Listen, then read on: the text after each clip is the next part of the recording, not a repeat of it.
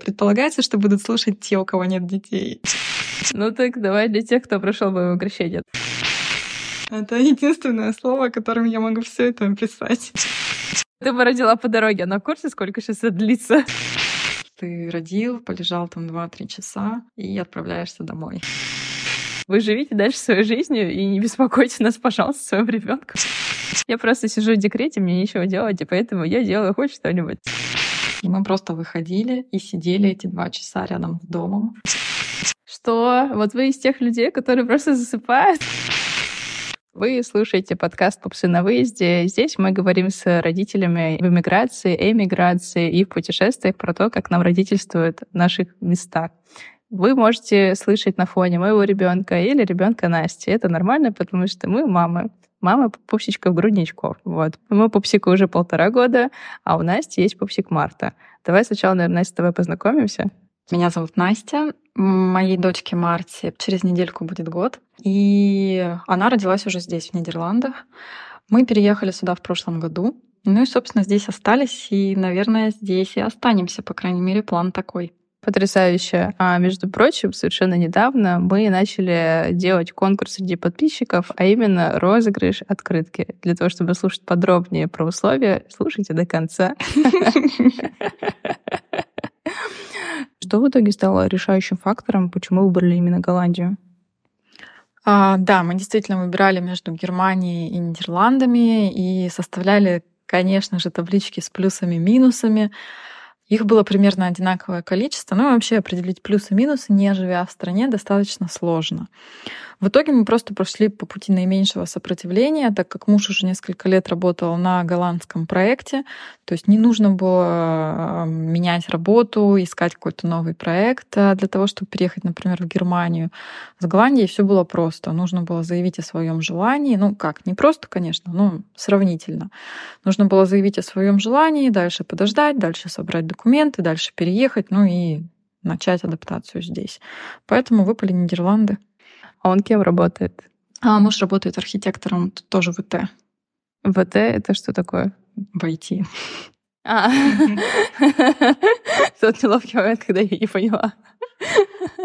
А с ребенком, получается, ты, да, сейчас? Да, сейчас я сижу с ребенком, но я начинаю искать работу и очень надеюсь, что ее найду. Но я никогда не работала в международных компаниях, поэтому есть некоторые страхи, связанные с этим. Но надеюсь, что все получится. А в России кем работала? Я работала руководителем проектов, ну, руководителем проектного офиса, ну, по факту то же самое. В стартапчике. Так что я тоже в IT. Как ты так спокойно про это говоришь? Ну, я в IT, и он в IT, в это, в IT. А как вообще это устроено? Ты вот, э, например, начинаешь искать работу, ты думала о том, а какие места тебя могут принять? Нужно ли учить голландский для этого? Слушай, ну здесь такой вопрос. На самом деле а, в Нидерландах очень короткие декреты. Если мы смотрим на нидерландских женщин, то это 4 месяца. Вау. Да, и они могут растягивать его сколько-то взять до родов, сколько-то взять после родов. Обычно берут где-то месяц до родов и в 3 месяца выходят из декрета. А, здесь есть отпуск paternity leave, это для мужчин а, отпуск по уходу за ребенком. А, сколько-то дает государство, сколько-то дает компания. Вот. Короче, все крутятся по-разному. Но так как у меня здесь пока работы нет, я, соответственно, спокойно сижу дома, э, так как нахожусь официально в декрете в своей компании, где я работала до этого. Как я начинаю поиск? Ну, смотрю LinkedIn, как еще. На самом деле здесь нет особых каких-то а, сайтов, где можно посмотреть каких-то местных, локальных, ничего такого нету. И я хотела найти сначала работу на полставки.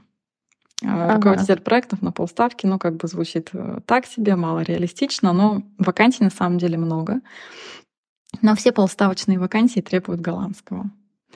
Ой. Да, голландского у меня нету. С полставочными я поставила крест на таком варианте. Но сейчас дочке уже почти год, и поэтому в целом можно рассматривать full тайм вариант, поэтому да, начинаю рассматривать это. Здесь, в принципе, голландский не обязателен, достаточно будет английского.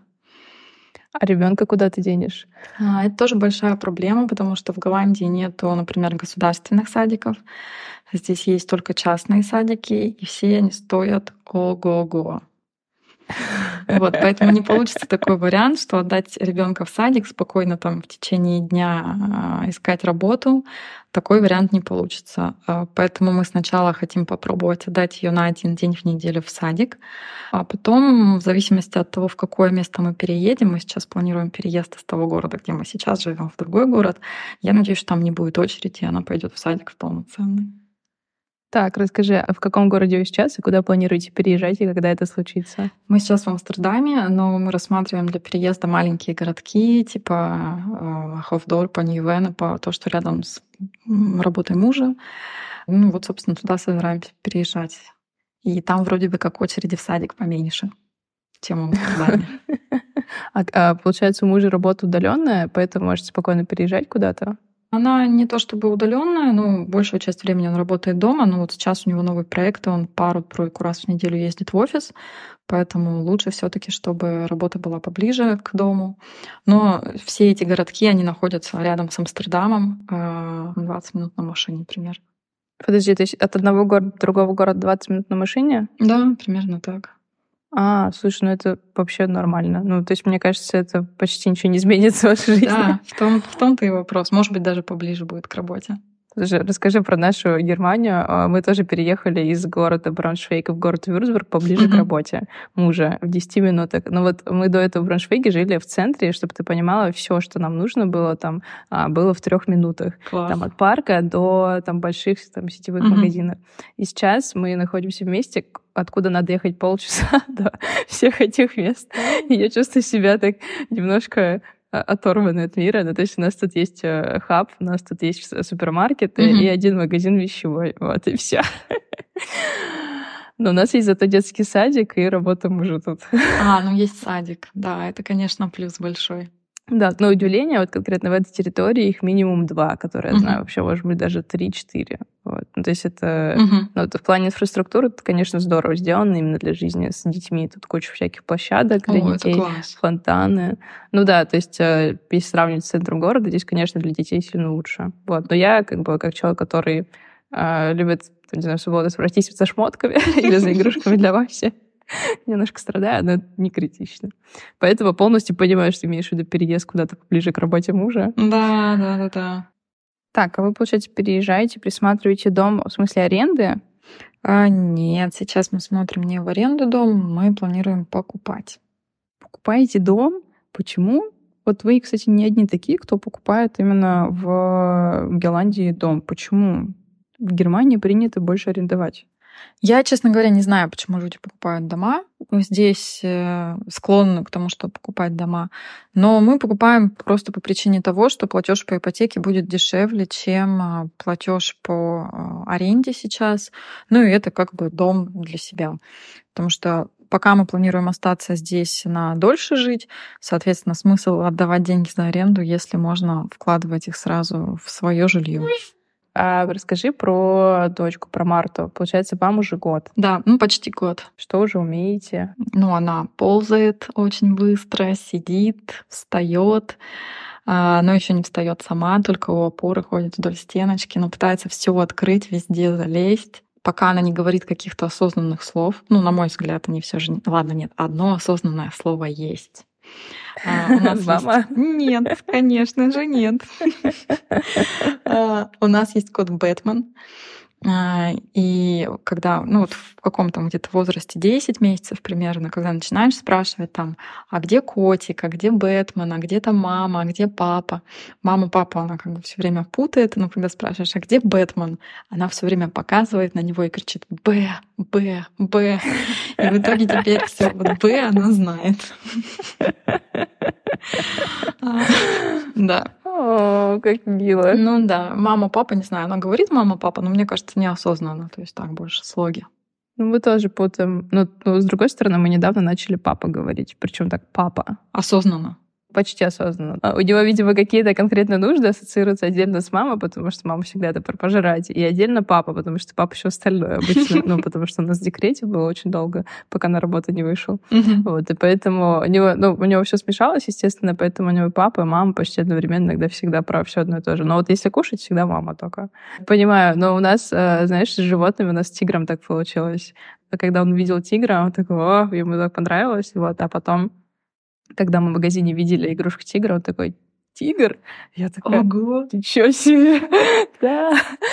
Вот. Поэтому, кажется, я тогда купила тигра, вот у нас дома до сих пор. Хотела спросить, как Марта переживала переезд. Получается, и сколько было месяцев, когда вы переехали? Она была в животе, так что она никак не переживала переезд. Она родилась уже здесь, в Нидерландах. Ты так спокойно об этом говоришь. А как все прошло?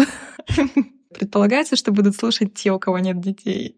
Ты знаешь, есть часть аудитории, которая действительно слушает, но ты не стесняйся, давай все правду матка, чтобы люди были готовы. А, прежде чем а, пойти рожать ребенка, я не интересовалась этой темой, не читала каких-то специальных книжек.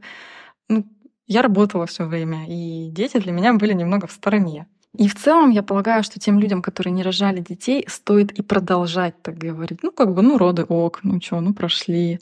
Вот, вот. А тем, кто уже рожал, ну да, с ними можно обсудить подробности и правду.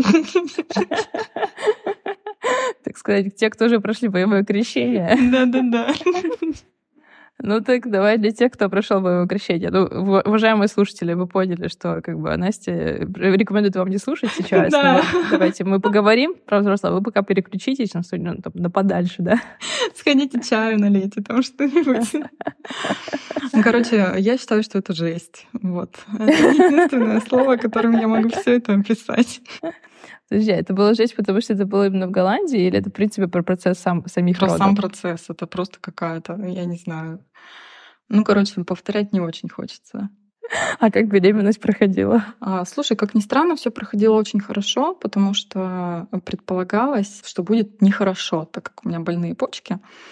Угу. И предполагалось, что там мой нефролог, у которого я наблюдалась до этого еще в России, она там говорила, ну, до трех месяцев доносишь, и будет хорошо, потом поговорим, что там дальше делать. Потом, когда мы уже уезжали из России, она такая, подготовь сумку, вот тебе миллион лекарств, которые нужно с собой взять, начнешь рожать там на 30-й неделе, срочно бери сумку и лети в Россию. В смысле? ты, бы, ты, бы, ты бы родила по дороге. Она в курсе, сколько сейчас это длится? Ну, видимо, не очень. Вот. Э, но вся беременность была абсолютно нормальная. Анализы даже стали лучше, чем у меня обычно. Роды были на 40 неделе. В Голландии врачи относятся к этому вообще по-другому. Здесь меня, конечно, сразу же направили в поликлинику на наблюдение, потому что обычно здесь наблюдает акушерка, и женщины преимущественно рожают дома. Угу. Но меня сразу отправили в больницу, потому что у меня были с собой все документы, которые говорят о том, какой у меня анамнез. А наблюдалась здесь у нефролога, наблюдалась здесь также у гинеколога, и все такие, ну, все нормально, вот тебе одни таблетки, которые ты пила в России, те и продолжай пить. Короче, все было нормально. То есть вы приехали сюда, э, у тебя Марта была в животе, ты просто начала ходить в поликлинику, а потом просто родила, ну, при том, что все обычно рожают дома, во-первых, это все было непросто. Ну да, учитывая, что ты комментируешь, что это была жесть, то кажется, да. Нет, ну жесть — это был сам процесс, именно связанный с родами, это физические ощущения, не самые приятные, вот это все. Угу. А все, что было здесь, это было непросто, потому что нужно было найти семейного врача. Угу. В Нидерландах с этим сложно. Это долгий процесс, все заняты.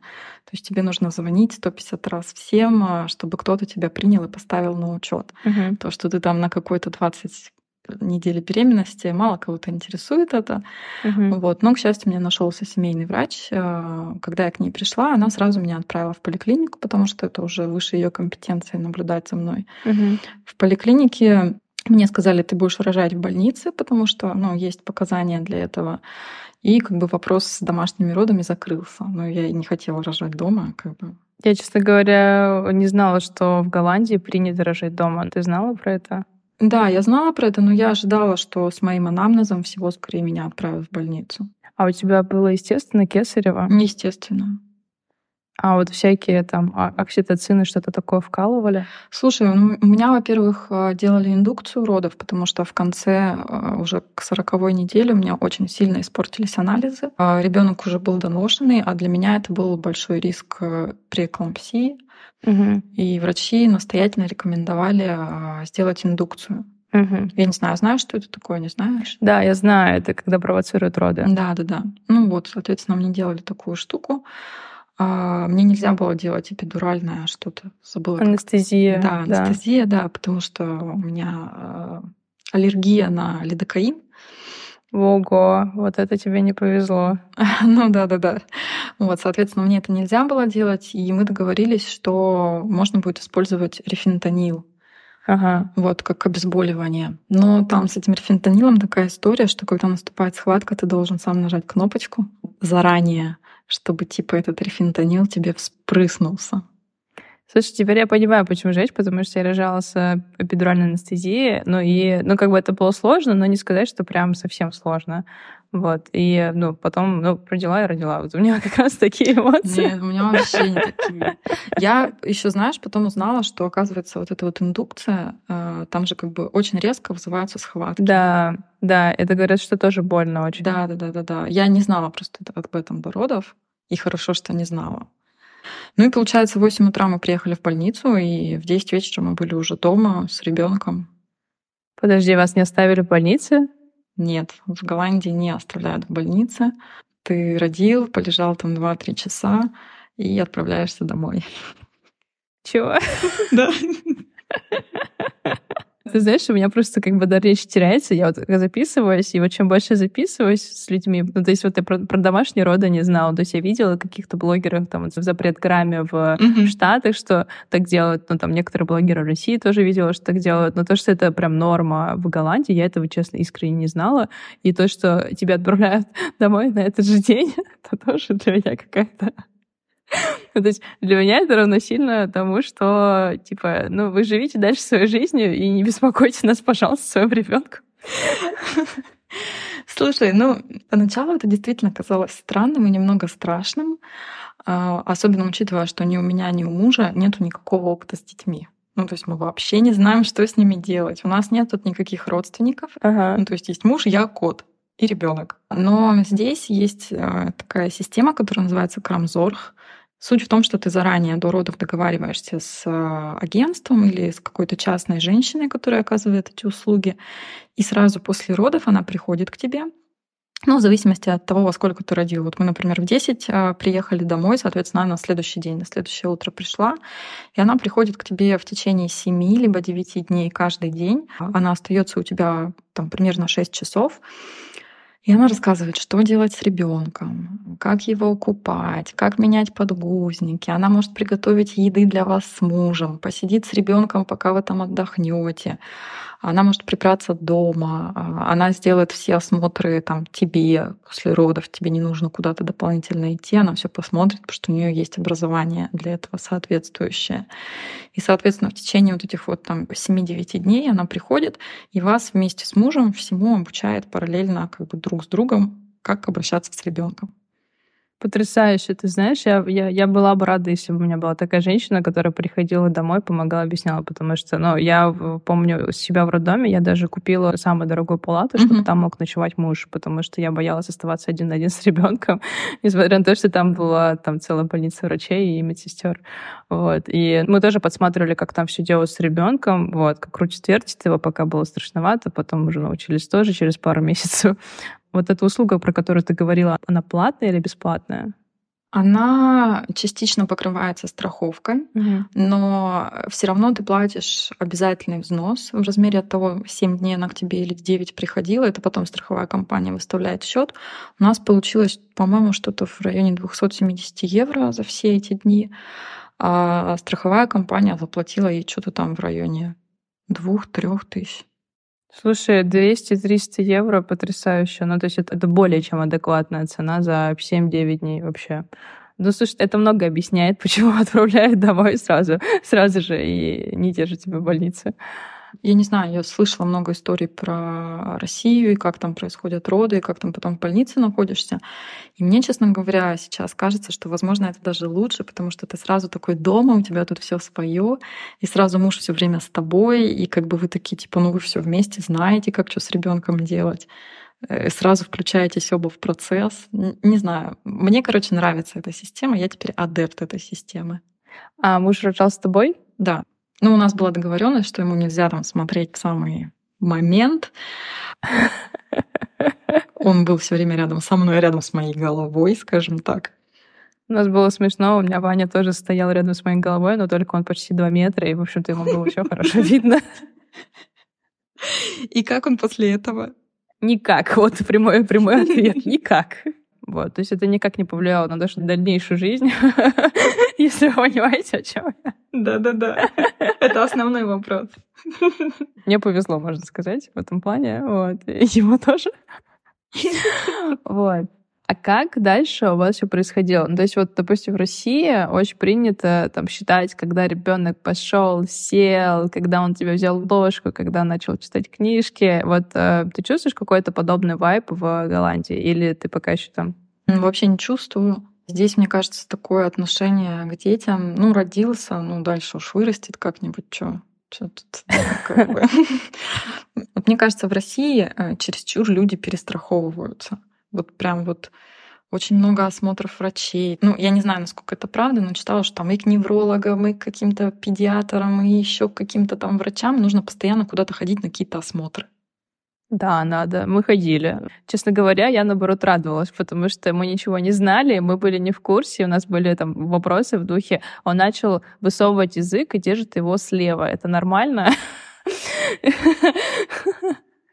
Вот, и поэтому вот эти вот достаточно частые походы к врачам, они как-то успокаивали морально, потому что, ну, все нормально, не делайте из ребенка нормального больного ребенка, все хорошо, а, типа не переживайте, вот, потому что в Германии, например, тут тоже осмотр там только в год и два, вот, ну, типа других осмотров я не слышала mm-hmm. конкретно, которые нас касаются. Ну, здесь немного по-другому, здесь тоже приходит э, акушерка, мне кажется, сразу после родов, ну, то есть в течение там mm-hmm. пары дней э, она делает тесты, тест э, проверка слуха и берет кровь на анализ, который определяет ряд каких-то заболеваний, я не помню угу. каких. Генетических, наверное, да, да, да, да, да, да, да. И потом приходит, по-моему, еще раз просто посмотреть на общее развитие, ну и можно там ей какие-то вопросики задать. Это, по-моему, через неделю происходит. А в два месяца, потом в три месяца первая вакцинация, потом в пять месяцев вакцинация, и потом в год, а, в одиннадцать месяцев тоже вакцинация. А, в промежутке по твоему желанию ты можешь сам сходить, померить рост, вес, если хочешь. Но если не хочешь, в целом как бы можешь и не ходить. Но мы любили взвешивать нашего пупсика и измерять его. Да, мы тоже ходили в промежутках несколько раз. Что мне сильно не нравилось, да и до сих пор не нравится, то есть если у тебя есть какая-то причина, что ты там тебя, не знаю, мы очень много мучились вначале с животом. То есть, Колики, да? Да, да, да. У нее очень болел живот, она все время плакала. Первые там пять месяцев это было непросто. Но когда ты идешь в больницу и задаешь вопрос, э, что делать, как помочь ребенку, тебе говорят, ну, положите там, как это называется, теплые полотенца на животик, поделайте массажик, поносите на руках. Я говорю, ну я это все делала, что мне еще можно, может быть, что-то дать ребенку? Она у нас не ходила в туалет 7 дней, может быть, вы что-то посоветуете? Ну, 7 дней это еще нормально, как бы подождите, сходит. Вот. И это как бы вот такое отношение, э, не знаю, мне было тяжело. Как-то мы более-менее пережили этот период. Честно говоря, прошел, и слава богу. А, расскажи, во что одеваете ребенка? Как вообще? Откуда одежду взяли? С собой брали? Или здесь купили? Нет, с собой. Здесь, конечно, здесь все уже покупали. Нет каких-то особенностей. Перед родами покупали в основном все. Тут есть а, сеть магазинов, где продаются всякие вещи для всего. А, там, для детей, для кухни, одежда. Называется хема. Вот мы сначала покупали одежду там, потом увидели, что в H&M в целом хорошее качество и цены. И поэтому сейчас у нас в основном вся практически одежда оттуда. Понятно. В общем, закупаетесь э, в обычных магазинах, которые есть в Голландии, в Амстердаме. А поскольку у вас уже год, скорее всего, у вас уже прикорм. А расскажи, что вы едите, как вы готовите это. На самом деле это тоже был сложный момент, потому что я очень мало кормила ее грудью, ну, совсем мало. И она практически сразу, там буквально через месяц, у нас целиком была уже на смеси. Э, мы начали вводить корм где-то в 5 месяцев, ну то есть давать совсем маленечко, там по капелюшкам пюрешек. Все устаканилось у нас, мне кажется, вот с питанием, с туалетом где-то к 8 месяцам. А на текущий момент у нас она ест с утра, то есть в 7 утра она ест кашу, в 12 смесь она пока еще ест, потом ест э, 5 вечера какую-то еду типа овощи, мясо и что-то такое типа макароны или картошка. Углеводы. Да-да-да. И потом перед сном ест еще раз смесь. В промежутках она бывает поест какие-нибудь фрукты обычные или там пюрешки детские. И все, что мы сами едим, мы всегда даем ей пробовать хотя бы маленькие кусочки. Но это мы и раньше давали ей. Потрясающе. Слушай, а если вернуться к проблемам, которые были в течение первого месяца с грудным скармливанием, то есть, получается, вы пытались, понимаю, что, наверное, больная тема, а у тебя есть гипотеза, почему это могло произойти? Это там стресс из-за того, что в другой стране, потому что физиологически, что это могло быть?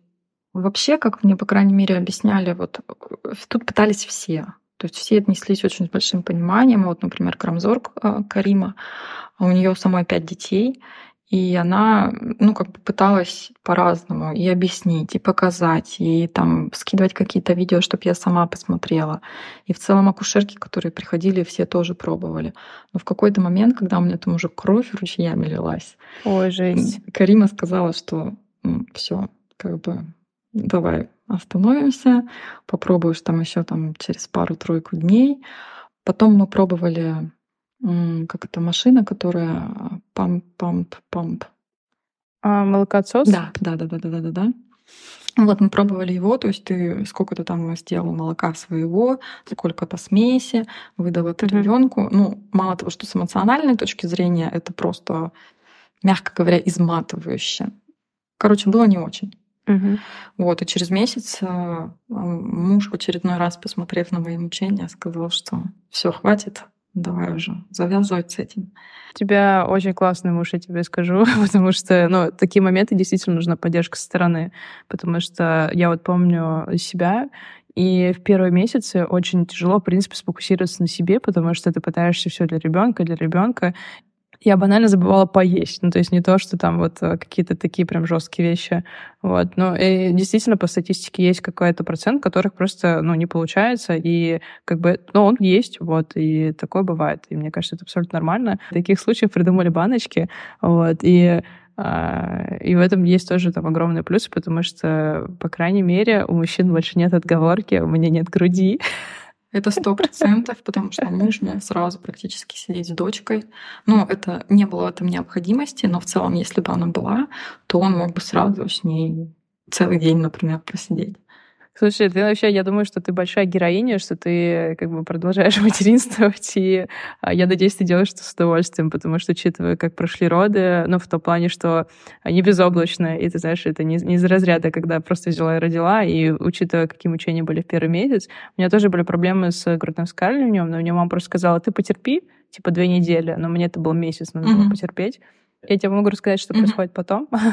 в три месяца потом ребенок начинает слышать звуки, вот. и начинает резко поворачивать голову. Не думаю, что приятное ощущение. Да. А шесть месяцев или когда-то там попозже еще появляются зубы, и ты знаешь, Ой, хватка становится посильнее. Да, и вот я вот полгода сидела и думала, либо я сейчас закончу, и все, либо мы продолжим, и это уже будет, ну, так, типа, нормально, достижение целое можно будет записать. Вот. И я пробовала разные мази, и мне, на удивление, помог э, салкосерил. Это не рекомендация использовать, просто это конкретно то, что помогло конкретно мне, там, салкосерил на влажные раны. Вот. Это было дико дорого на тот момент, там, типа, баночка маленький тюбик 5 грамм стоил там 3000 рублей. Но я поняла, что сейчас вот я иду в банк все или ничего. И, ну, это чуть-чуть помогло сразу. Вот. И, в общем-то, спасло наше ГВ на тот момент. И потом больше такого не повторялось, на удивление. Ты еще кормишь? А, ты знаешь, да, у нас теперь другая проблема. Мы не можем сойти с ГВ. О, да. Так что это палка до конца. Плюс еще, знаешь, какие проблемы у нас? Кстати, да, интересное обсуждение плюсов, минусов ГВ и смеси баночек. А, из минусов то, что мы подсели на укладывание грудью, и у нас она до сих пор, и мы просто не знаем, что делать, чтобы уйти от этого, потому что мы уже пробовали все, там и поглаживание, mm-hmm, и мы книжку читаем, и ванночку вечером. Еще есть, знаете, рекомендации в духе, типа, в самом конце надо просто убрать, когда ребенок подзасыпает да, да, да, грудь. И вот вы знаете, что он делает? Он начинает орать. В общем, это не наш случай. Я не знаю, как у нас это будет происходить, но мы просто тоже были в переездах, адаптация происходила а, достаточно постепенно. И вот сейчас мы с детским садом разберемся mm-hmm. в том плане, что адаптируемся, и через месяц я планирую начинать процесс схождения. Я не знаю, как у нас это будет происходить. Вот, мы проморгали максимально удачный момент для этого, а, сами же спровоцировав дальнейшее градное оскармливание. вот, и теперь пожинаем плоды и страдаем. Ну, я, по крайней мере. В общем, я надеюсь, я сделала жизнь чуть лучше, рассказав, чтобы тебе стало дальше. Вот, но... Да, на самом деле вот здесь, конечно, есть плюс, связанный со смесью. Но, во-первых, должна сказать, что эмоционально прекратить кормить ребенка рано очень тяжело. Ого. Потому что ты все время думаешь, что ты не делаешь для ребенка все, что ты должен делать. Должен делать, этот я слышу. Да, ну потому что вдруг она будет болеть, вдруг у нее будет плохой иммунитет, вдруг у нее будет плохое здоровье. Со всех сторон ты слышишь, ты должен кормить грудью. И если ты прекратил кормить грудью, ты плохая мать. И поэтому эмоционально это было очень тяжело. И большое спасибо тем людям, которые мне написали и сказали, Настя, у меня двое детей, оба были на смеси, с ними все в порядке, у них хорошее здоровье, просто расслабься. Огромное спасибо этим людям. Вот. Их, это было два человека, которые мне так сказали. Потому что, ну и мужу, конечно, огромное спасибо. И отпустило меня вот это вот чувство вины, наверное, где-то только месяца к семи, может быть, к восьми. Я все время думала, что типа вот у нее там появилась пятнышко на коже, это потому что я ее грудью не кормила. Кошмар, ужас. Слушай, что тебе помогло выйти из этого состояния с учетом того, что ты постоянно была с ребенком круглосуточно? Просто прожить это? Я не могу сказать, что это меня как-то истощало. Это, я просто умом осознавала, что ну вот, uh-huh. это возможно, это из-за этого, возможно, это из-за этого. Но потом, когда уже ну, где-то в 7-8 месяцев ребенок становится достаточно крепким, и в целом ты видишь, что он там ползает, он здоров, он ну, радостный, улыбается, и ты такой понимаешь, ну как бы ок, ну была смесь, но с ней же все сейчас в порядке, ну все в порядке, и начинает отпускать. И вот в тему того, что ты рассказывала про грудное вскармливание, что тяжело уйти от груди. Смесь здесь, конечно, дает большой плюс, потому что на смеси ребенок приучается к режиму. О, да. Это первое. А, ты не можешь его покормить там в промежутке, ты не можешь дать ему бутылку где-то на улице, когда не нужно ему давать эту бутылку. Соответственно, он живет по расписанию сразу. И второй момент а, я откуда это знаю? Мы слушали курсы по сну, потому что у нас были проблемы со сном. Ага. Соответственно, мы с мужем слушали, как облегчить проблемы со сном, во сколько там ее класть спать, во сколько она будет просыпаться и так далее. Это нам очень сильно помогло. И вот сейчас, например, она у нас засыпает сама. Что? Вот вы из тех людей, которые просто засыпают? Буквально до прошлой недели у нас осталась последняя вредная привычка. Это она держала мою руку. То есть перед сном ага. ей нужно было подержать мою руку, чтобы вот спокойно уснуть. Причем с мужем она такого не делала. Когда муж ее укладывал, она с ним спокойно засыпала. А меня терроризировала, типа, дай мне ручку, чтобы я заснула. На прошлой неделе я начала ее отучать от этого, от руки. И вот сейчас мы на этапе, когда я уже отсела к двери, то есть просто ее положила, ага. мы прошли по комнате, посмотрели, что там у нас где, помахали всем в окно, закрыли шторки, я ее положила, погладила по голове пару раз, и все. И отсела в дальний угол, а, и она легла и уснула. Я могу только мечтать об этом, честно говоря, но вот надо, похоже, действительно попробовать просто взять и скопипастить твой ритуал и попробовать у нас. Ну, то есть делать жестко каждый день, и тогда, может быть, получится. Ну, я думаю, что да, что это реально помогает. Причем до того, как мы курсы послушали вот эти, ага. она у нас, получается, просыпалась где-то в 7, Потом я ее укладывала спать только в 11 утра, ага. потом только где-то там в 4. И в итоге у меня целыми днями были эти бесконечные качания, потому что мы пропускали момент, когда она уже хочет спать. Ага. Короче, это была какая-то ну, было очень тяжело. Угу. Потом мы послушали курсы и целиком переделали график. То есть она стала засыпать в 9 утра, потом в 13 дня. Потом не было третьего сна. Она у нас никогда на третий сон не ложилась, не хотела. Угу. И потом она у нас засыпала где-то в 7 вечера. Угу. И вот у нас до сих пор такой график остался. То есть она просыпается в 6, потом укладывается в 9, в 13 и в 7 вечера. Все. Слушай, звучит потрясающе. Ну, то есть, э, получается, реально такие курсы помогают, потому что я тоже на них смотрела. Да. Угу. Вот мне они показались очень полезными. Это, пожалуй, самая лучшая инвестиция с точки зрения детского воспитания или как это назвать, заботы о детях, которая была сделана. Интересно, надо будет попробовать тогда это все тоже поизучать. Слушай, у нас э, эпизод вообще про Голландию, но было так интересно пообсуждать это все. И все-таки вернемся к Давай. нашей стране, ну, в смысле, к твоей стране. А все-таки расскажи, как вы одеваете ребенка? Вот там тепло, не тепло, сейчас летом жарко. Это же, получается, рядом с океаном. Вы ходите на океан? А, нам нужно туда ехать ну, где-то минут 15 на машине, поэтому мы там не супер часто бываем, особенно когда ветер, а большого удовольствия ты не получаешь, находясь там. Ага. А, одеваем мы обычно, ну, то есть без всяких особенностей. Штанишки, шортики, футболочки, платья иногда. Ага. Ничего такого странного. Ну, вот единственное, что когда была осень, она, получается, родилась в сентябре, и всю осень и зиму мы надевали два слоя одежды даже дома, то есть маечку, потом еще сверху какой-нибудь ромпер, футболочку или кофточку, ну то есть вот несколько слоев одежды. Боялись все время, что она не нет. Ну, ничего такого особенного нет в одежде у нее. А, ну она все время без носков ходит, не снимает носки, не хочет в них ходить. Свободолюбивая девочка. А вы передвигаетесь по городу в коляске или на машине?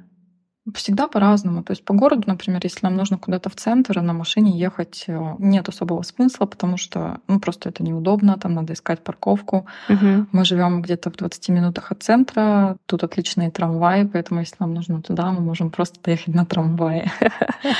Вот. А куда-то за город, там соседние городки, туда мы ездим на машине обычно. Если гуляем, то в коляске. Просто где-то здесь по окрестностям. А есть какие-то активности для ребенка, там, а детские сады, курсы? Пока ничего такого нет, но у нас рядом с домом есть детская площадка, обычная песочная площадка, есть какие-то деревянные городки, но для нашей это еще слишком рано, и много общественных игрушек, э, которые все дети могут использовать.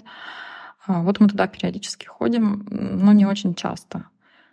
И, пожалуй, все. Ну вот сегодня мы собрались протестировать площадку детскую закрытую, где там, знаешь, эти вот всякие разноцветные шары какие-то.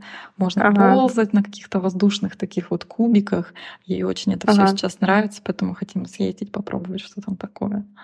Далеко до этой активности? А, где-то минут 15 на машине. Угу. Расскажи, сколько уходит денег на ребенка? Я думаю, что где-то в районе 400 евро в месяц, наверное. Мы все время ставим себе план, типа, уложиться в 300, но в 300 никогда не помещаемся, и получается где-то 400. Но я думаю, что, возможно, сейчас будет меньше, потому что не нужно будет покупать всякие готовые пюрешки, намного меньше смеси уходит. И я думаю, что будет поменьше. А всяких нянечек или... Да, это с учетом нянечек. То есть вы, получается, берете нянечек? Очень редко. Мы где-нибудь пару раз в месяц стараемся все-таки с мужем куда-то выбраться вдвоем. И на вот эти моменты мы вызываем няню. Это обычно два или три часа. А вы вызываете все время разную няню или какую-то одну конкретную? Здесь есть э, приложение, сервис, через который ты можешь вызвать няню. Это отдельная mm-hmm. история, отдельный стресс. Ты пишешь объявление, что вот с такого-то по такое-то мне нужна няня и выбираешь там несколько человек, которые тебе показались подходящими. Если ты уже с кем-то общался, соответственно, ты можешь добавить их в этот список, если кто-то к тебе уже приходил и понравился. Но не факт, что этот человек согласится, потому что у него может не быть времени. И может согласиться кто-то другой, и поэтому няни, да, постоянно какие-то разные. Но у нас вот есть э, две девушки, которые к нам чаще приходят, чем другие, а некоторые были вот по одному разу. Честно говоря, для меня это звучит как прыжок со скалы, потому что тебе приходит на один раз человек, а если это новый человек, то тебе, получается, надо каждый раз ему довериться и оставить ребенка на три часа с ним. Это именно так. И это особенно первый раз. Вот первые разы, когда мы выходили из дома, мы живем в многоквартирном доме на пятом этаже. Угу. И перед домом у нас есть большая площадь, где там мороженка продается, лавочки стоят, можно посидеть. И мы просто выходили и сидели эти два часа рядом с домом, чтобы в случае чего мы могли быстро подняться и ребенка там успокоить, помочь и так далее. Мы вызывали первый раз только на ее сон, то есть вот когда она в 7 часов улеглась спать на ночь, соответственно, мы няню вызывали там к 7.30. У нас стоит камера в комнате, чтобы мы видели, что там происходит. И вот только при таких условиях мы вот этот процесс стартовали с вызовом няни каждый раз это стресс, каждый раз, когда приходит новая няня, и стала немножко отпускать, мне кажется, может быть, где-то на шестой-седьмой вызов. До этого это было постоянно, вот ты влезешь в этот телефон, что там происходит, что там происходит. А на второй раз у нас был такой случай, что пришла новая, вторая няня была, и это была другая няня, и дочка отказалась спать. Ой. Да. И эта няня, вместо того, чтобы поставить ее в кровати, она ее вытащила и унесла в другую комнату, где у нас нет камеры. Я чуть не сошла с ума. В итоге мы просто немножко погуляли, пошли домой, и как бы все, на этом весь наш романтический вечер закончился. Ну, все было хорошо же, да? Да, да, все было хорошо, и в целом никаких проблем с нянями никогда не возникало. Вот, но это все равно стресс. Я тебя понимаю, я по этой причине до сих пор не вызывала ни одной няни. Но у меня тут нет камеры. А слушай, у тебя няня в курсе, что камера стоит да. или нет? Да, мы предупреждаем, что у нас есть камера. А камеру с собой привезли или здесь купили? Нет, нет, здесь уже покупали. Но она, знаешь, такая удобная, что ее можно перенести из одной комнаты в другую. Если вызываешь няню на день, то ты ее переставил в другую комнату и все.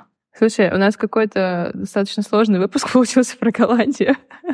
Давай вернемся снова к Голландии. Ну, потому что вообще это вопросы именно такие сложные, потому что я сама их тоже проживаю, и мне интересно тоже смотреть, как другие их проживают, потому что, ну, может быть, вот, услышав твой опыт, наверное, я тоже попробую какой-то сервис, mm-hmm. который здесь существует, все таки ну, потому что мне понадобится, поскольку я буду работать. full time с ребенком, и у меня муж работает, и это вообще, типа, суперстрессовая ситуация да. для меня, и я да. буду искать варианты. Вот, и твой опыт, честно говоря, сильно обнадеживает. Поэтому мне будет сейчас гораздо проще, просто зная, что ты уже так делала, и все ок. Вот. А, поэтому вернемся к Голландии. Амстердам. Расскажи еще, какие классные места, в которых вы побывали. Слушай, на самом деле у нас получилось так. Мы переехали, когда я была уже на пятом месяце, а потом у нас родился ребенок. С ребенком ты не особо куда походишь. Почему? Ну, у нас первое время она плакала. И поэтому ты как бы не особо свободен в своих передвижениях, у тебя могут быть короткие вылазки а, и потом обратно. Вот, поэтому такого, что, например, там какой-то ресторан или какой-то, не знаю, театр или что-то такое, я ничего не могу сказать практически в Амстердаме, кроме каких-то природных мест, которые в целом вполне приятные. Но мы неплохо поездили по окраинам Нидерландов. Вот, и здесь есть достаточно много приятных мест, красивых. А можешь что-то конкретное выделить? Мне, например, очень понравился город Мастрихт. Мы были там в районе Рождества. Это самый-самый юг э, Нидерландов. Там просто миленько. В целом, в Нидерландах большая часть городков, особенно которые старые, они действительно миленькие. Вот недавно мы были в Гауде. Ну, красота. Красивенький очень такой город. А, были в Делфте, тоже очень красивый. Ну, на самом деле, все города, наверное, в которых мы были, которые вот действительно не новые, которые были построены в большей мере для того, чтобы заселить людей туда жить, они все такие радующие глаз. Там приятно гулять. Пожив немного в Германии, я поняла и, в принципе, увидела воочию, что немцы — одна из самых путешествующих с детьми наций. И у меня было впечатление, что голландцы тоже очень путешествующие и достаточно такие создающие среду для детей. Ну, то есть, что везде можно ходить с детьми, но ну, я говорю не про театры и про рестораны, а скорее больше там про музеи какие-то, вот в аттракционы, которые вы сейчас идете. А, вот у тебя, живя там, не сложилось такого впечатления? Нет, у меня однозначно не сложилось такого впечатления. А, я бы сказала, что, возможно, для детей с двух лет тут есть какие-то активности. До двух лет тут очень сложно что-то найти. Тут есть, например, такая штука, это не детский сад, это что-то типа места, куда ты можешь прийти с ребенком и поиграть там с другими детьми. Матер-центр в Германии называется. Здесь как-то спейл, что-то, я не помню, что. Такие штуки есть. Ну вот, например, мы были недавно в отпуске в Италии, и там на детскую площадку ты приходишь, и там есть всякие качельки для малышей. Ага. Вот малыша там 8-9 месяцев, который может сидеть уже сам в целом устойчиво. Ты можешь посадить эту в качельку, покачать. Ну, то есть там есть такие низенькие тучки, знаешь, такие квадратики крутящиеся. Ребенок, если он может встать, он может там их покрутить, посмотреть.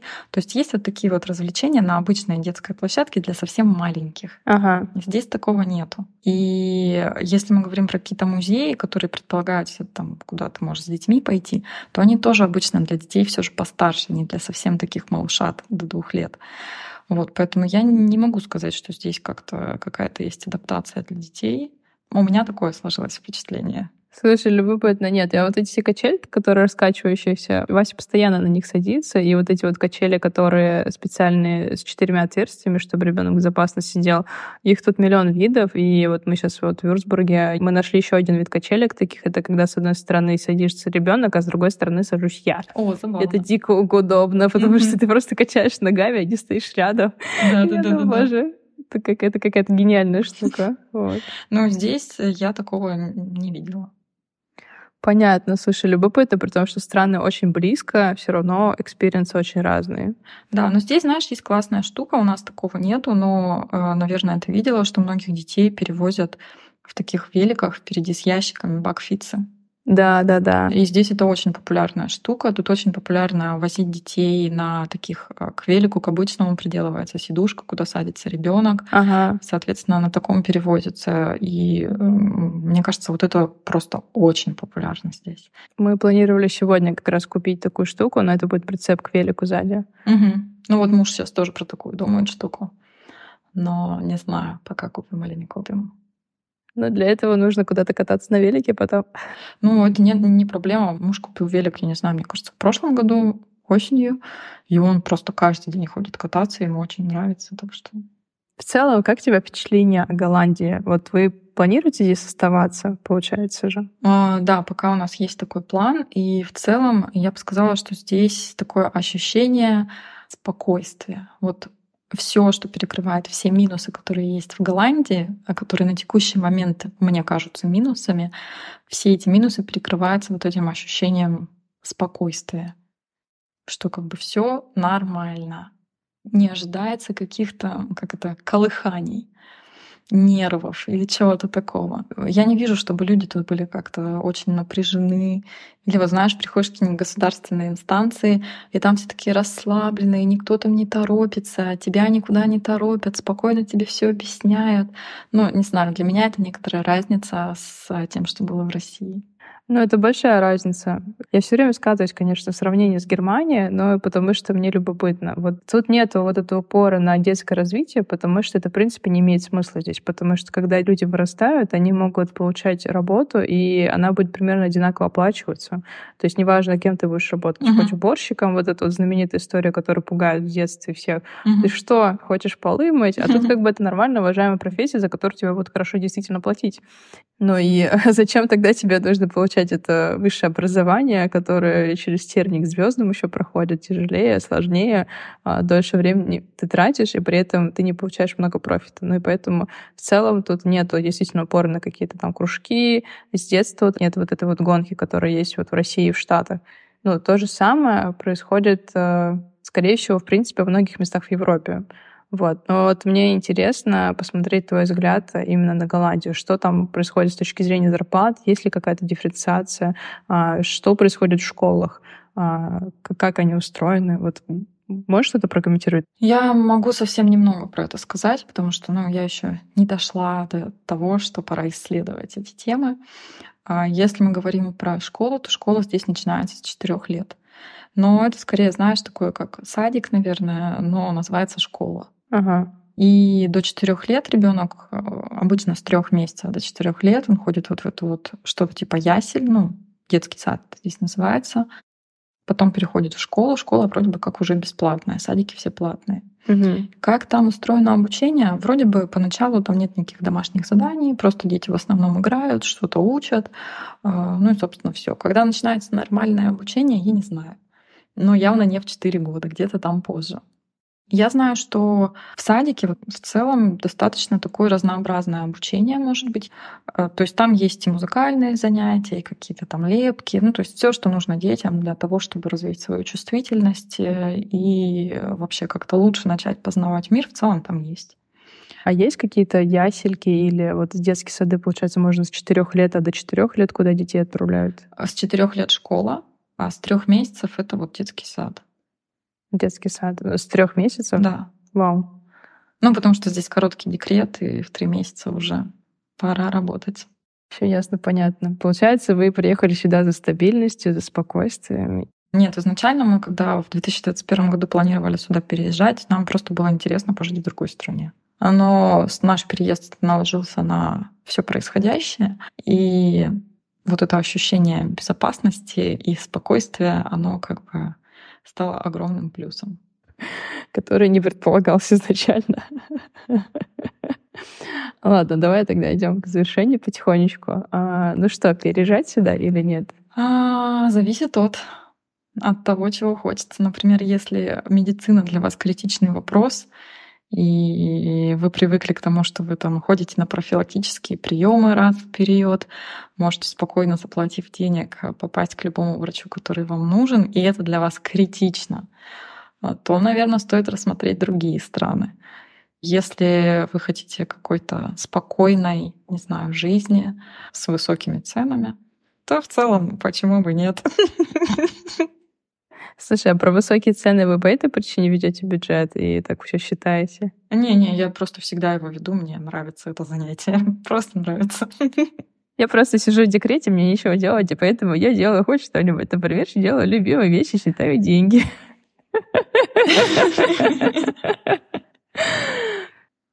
А, ладно, давай пойдем по блиц-опросу. А, рожали вместе? Да. Тепло или холодно? Тепло. Первое слово мама или папа? Не то, не то пока. Б? Б. Б — это Бэтмен. Слушайте подкаст до этого, чтобы понять, о чем это речь. Кто больше поменял подгузов, папа или мама? Мама. А почем подгузы, кстати? Я не знаю, папа покупает. Надо добавить вопрос, кто покупает больше подгузов. Да-да-да. А кто чаще встает ночью, если встает? А сейчас уже никто не встает. Но обычно мама. Обычно мама. Любимая игрушка? А, панда меховая теперь. Вау. А прозвище пупсика? Нету никакого прозвища. Просто Марточка, Мартыняша. О, классно. И последний вопрос из Блиц-опроса. Ваше самое счастливое воспоминание после переезда? После переезда? Ну, учитывая, что ребенок у нас родился здесь, какой бы это ни был сложный день, но когда она оказалась у меня на груди, конечно, это было самое счастливое воспоминание. Потрясающе, супер. А здесь мы передаем спасибо Тамаре и Марии, которые создали целую группу для мам, которые развивают свои телеграм-каналы. И у меня и у Анастасии есть по телеграм-каналу, у меня про Германию, в Германии, а у Насти а у Насти про Голландию и про всякие Настины увлечения. Потрясающе. Спасибо большое, Тамара и Маша, что нас познакомили. А сейчас мы расскажем про то, что у нас есть конкурс, в котором вы можете поучаствовать, и Настя отправит вам открытку из Голландии, и даже целых две. Вот. И одну мы разыграем среди читателей телеграм-канала подкаста, а вторую среди подписчиков запретграмма. Чтобы узнать подробности, переходите по ссылкам в описании к этому эпизоду. Мастя, спасибо большое, что нашла время поговорить. А, я знаю, как это сложно и сколько тебе приходится договариваться для того, чтобы все это организовать. Вот, было очень много нового, интересного для меня, действительно важного, и я надеюсь, что слушатели тоже проникнутся этими темами. А, я тоже хочу сказать тебе большое спасибо, Алсу, и очень приятно было с тобой познакомиться и поболтать. Короче, получилось, мне кажется, классно. И это очень приятно, когда ты в декрете, и у тебя очень мало коммуникации и общения, просто поговорить обо всем, и, может быть, это кому-то окажется даже полезным. Так что спасибо тебе огромное. Спасибо тебе. А теперь спасибо слушателям, спасибо, что дослушали эпизод до конца. А если нет, то представляйте обратную связь в запретграмме или телеграме. Следующий эпизод будет через неделю в среду, поэтому ждите. Всего хорошего. Пока-пока.